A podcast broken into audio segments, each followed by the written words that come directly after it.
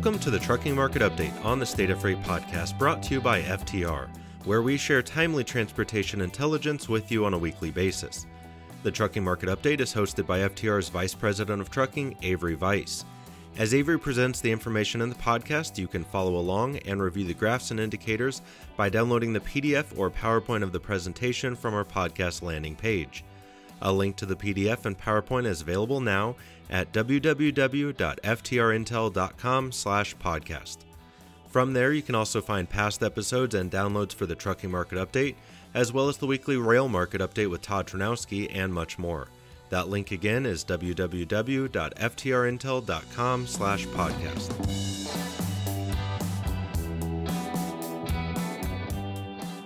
Welcome to FTR's weekly trucking market update. I'm Avery Vise, Vice President of Trucking. This is episode 236 for the week of October 23rd, 2023. Before we start, a reminder you can download a PDF with graphics related to this discussion at www.ftrintel.com/podcast. At the outset this week, I want to acknowledge the shutdown of broker Convoy given its high profile within the sector. At FTR, we do not focus on major developments for individual market participants unless they have the potential uh, for broader effects on market dynamics. Such, of course, was the case with the failure of Yellow Corporation in late July. Uh, that failure took about 10% of LTL capacity out of the system in an instant. Company failures usually involve internal issues, but certainly a significant contributor was the market weakness for intermediaries in particular. Okay, let's get into the data, starting with diesel prices. After falling in three of the prior four weeks, the national average price of diesel jumped 10.1 cents to $4.54.5 a gallon during the week ended October 23rd. However, this week's increase was highly regionalized, with a 25 cent spike in the average price in the Midwest accounting for a huge share of the nationwide increase. It is not immediately clear why the Midwest was such an outlier. Distillate inventories have fallen sharply in the Midwest over the past month, although they are not particularly tight based on the latest available data. Uh, we will get uh, the most recent week uh, data this uh, coming Wednesday, and so we'll just have to see what that means for uh, the picture for distillate stocks. The Midwest was not alone in posting higher prices, but the only other regions to see significant increases were the Gulf Coast, where prices were up more than 7 cents per gallon, and the Rocky Mountain region, where the average price was up 9 cents. The average price was up just under 1 cent in the lower Atlantic region. For the most part, other regions saw very small decreases, although the average price in California fell by more than 10 cents. Crude prices do not appear to be much of a guide recently as to what will be happening with diesel prices as they have been volatile day to day. Most recently, West Texas intermediate prices have been on a bit of a downward trend, however, falling from a three week high of $89.37 a barrel on October 19th to $85.49 a barrel on October 23rd. Okay, let's talk about the spot market for truck freight during the week ended October 20th, which was week 42. Broker posted spot rates in the truck stop system were down for the third straight week during the week. After six straight weeks of decreases, refrigerated spot rates rose modestly. However, flatbed spot rates declined, and dry van spot rates were essentially unchanged week over week. Total spot rates are moving in line with seasonal expectations slightly below the five year average. Spot volume was down as decreases in flatbed and dry van offset an increase in refrigerated. Okay, let's drill down. We'll start with rates as usual. The total broker posted rate eased a penny after being down a fraction of a cent during the prior week. They are nearly 12% below the same week last year, nearly 4% below the five year average. Total market rates have decreased in five of the past six weeks, but are moving mostly as expected during the period between Labor Day and Thanksgiving. Dry van spot rates were unchanged after falling about 5 cents during the prior week. Rates were almost 10% below the same week last year, more than 9% below the five year average.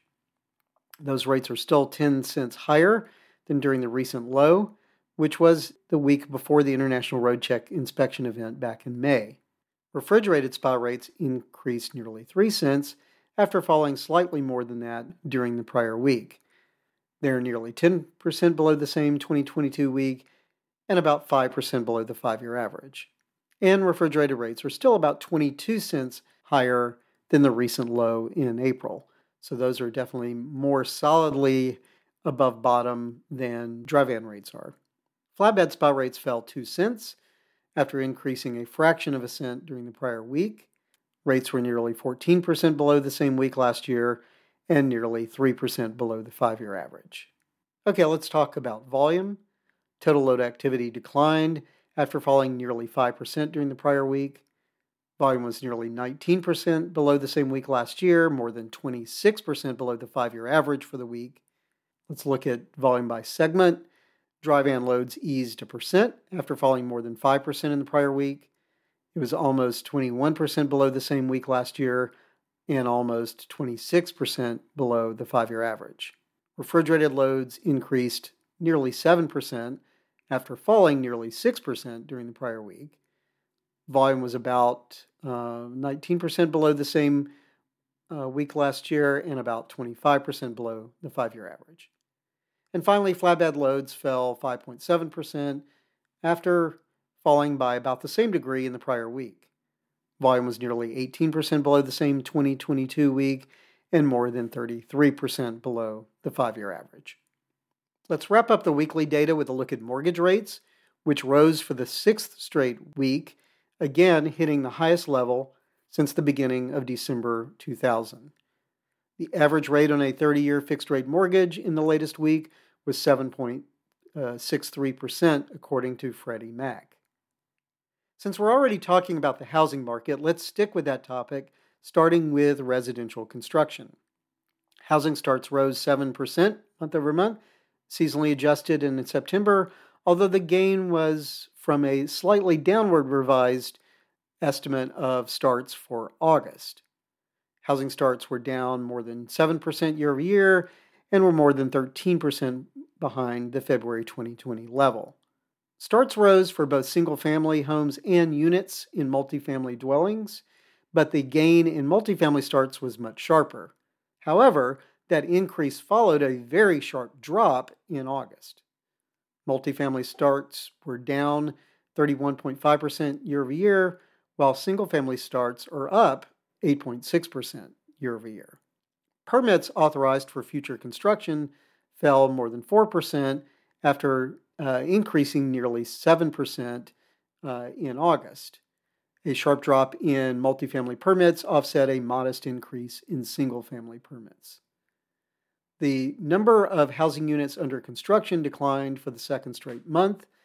Aside from in August that was unchanged, single family homes under construction have been falling for 16 months. Multifamily units under construction fell for the second straight month. So residential construction isn't doing all that great, but it is holding up better than home sales, at least sales of existing homes. Sales of existing single family homes fell just under 2% seasonally adjusted in September to their lowest level since October of 2010. Existing home sales have fallen month over month for seven straight months and for 19 of the past 20 months. Sales were down nearly 16% year over year and almost 31% from the February 2020 pre pandemic level. Weak sales resulted in a modest increase in the inventory of homes on the market at the current sales rate to 3.4 months. That is the highest ratio since June of 2020, but it is leaner than what we typically saw prior to the pandemic. Okay, let's move on. We'll talk about the industrial sector. Industrial production overall ticked up three tenths of a percent, seasonally adjusted, following a small downward revision of the August estimate. Mining output was up four tenths of a percent, utilities output was down three tenths, IP was barely stronger than flat year over year at up just a tenth of a percent. Manufacturing input, like or output, like um, mining, was up four tenths of a percent uh, month over month. Uh, it was down, however, eight tenths of a percent year over year. Wood products, primary metals, and plastics and rubber products saw gains of 1% or higher. Apparel and leather, as well as printing and support, saw declines of 1% or more. Motor vehicle and parts production edged up three tenths of a percent from an upwardly revised August estimate. That suggests that output would have been stronger absent the ongoing strikes against the three U.S. automakers. Automotive output was up 7% year over year. Finally, this week, let's look at a key measure of consumer spending retail and food service sales. In current dollars, retail and food service sales in September increased 7 tenths of a percent, uh, up from an upwardly revised August level. Sales set another monthly record in current dollars, topping 700 billion for the first time in a single month. Adjusted for inflation, though, retail and food service sales were up, but they were up by only three tenths of a percent rather than seven tenths of a percent. Real sales are down uh, 2.1% from the uh, all time high in April of 2022.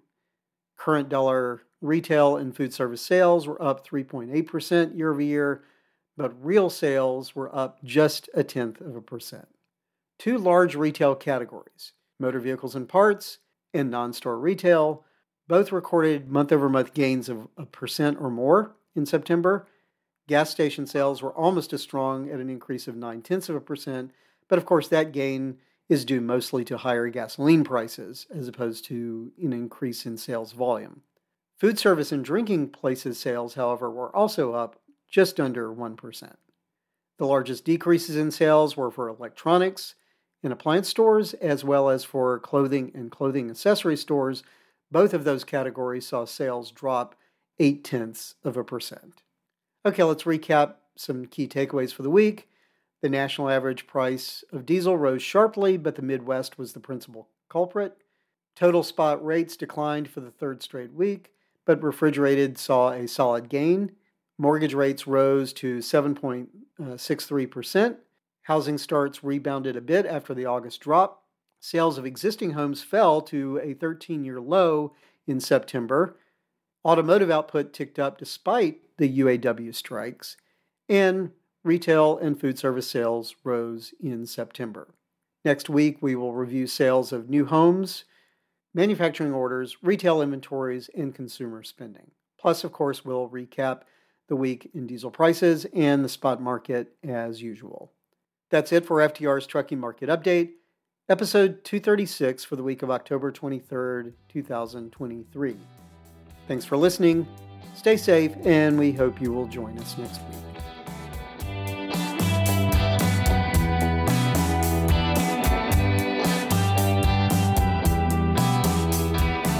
That's it for this week's Trucking Market Update on the State of Freight podcast. You can find more publicly available State of Freight content and download the PDF and PowerPoint of today's presentation by going to www.ftrintel.com/podcast.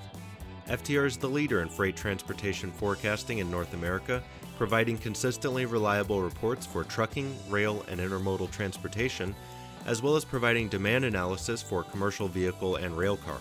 For more information about the work of FTR, visit www.ftrintel.com or call us at 888 988 1699 to find out which publications will best support your business.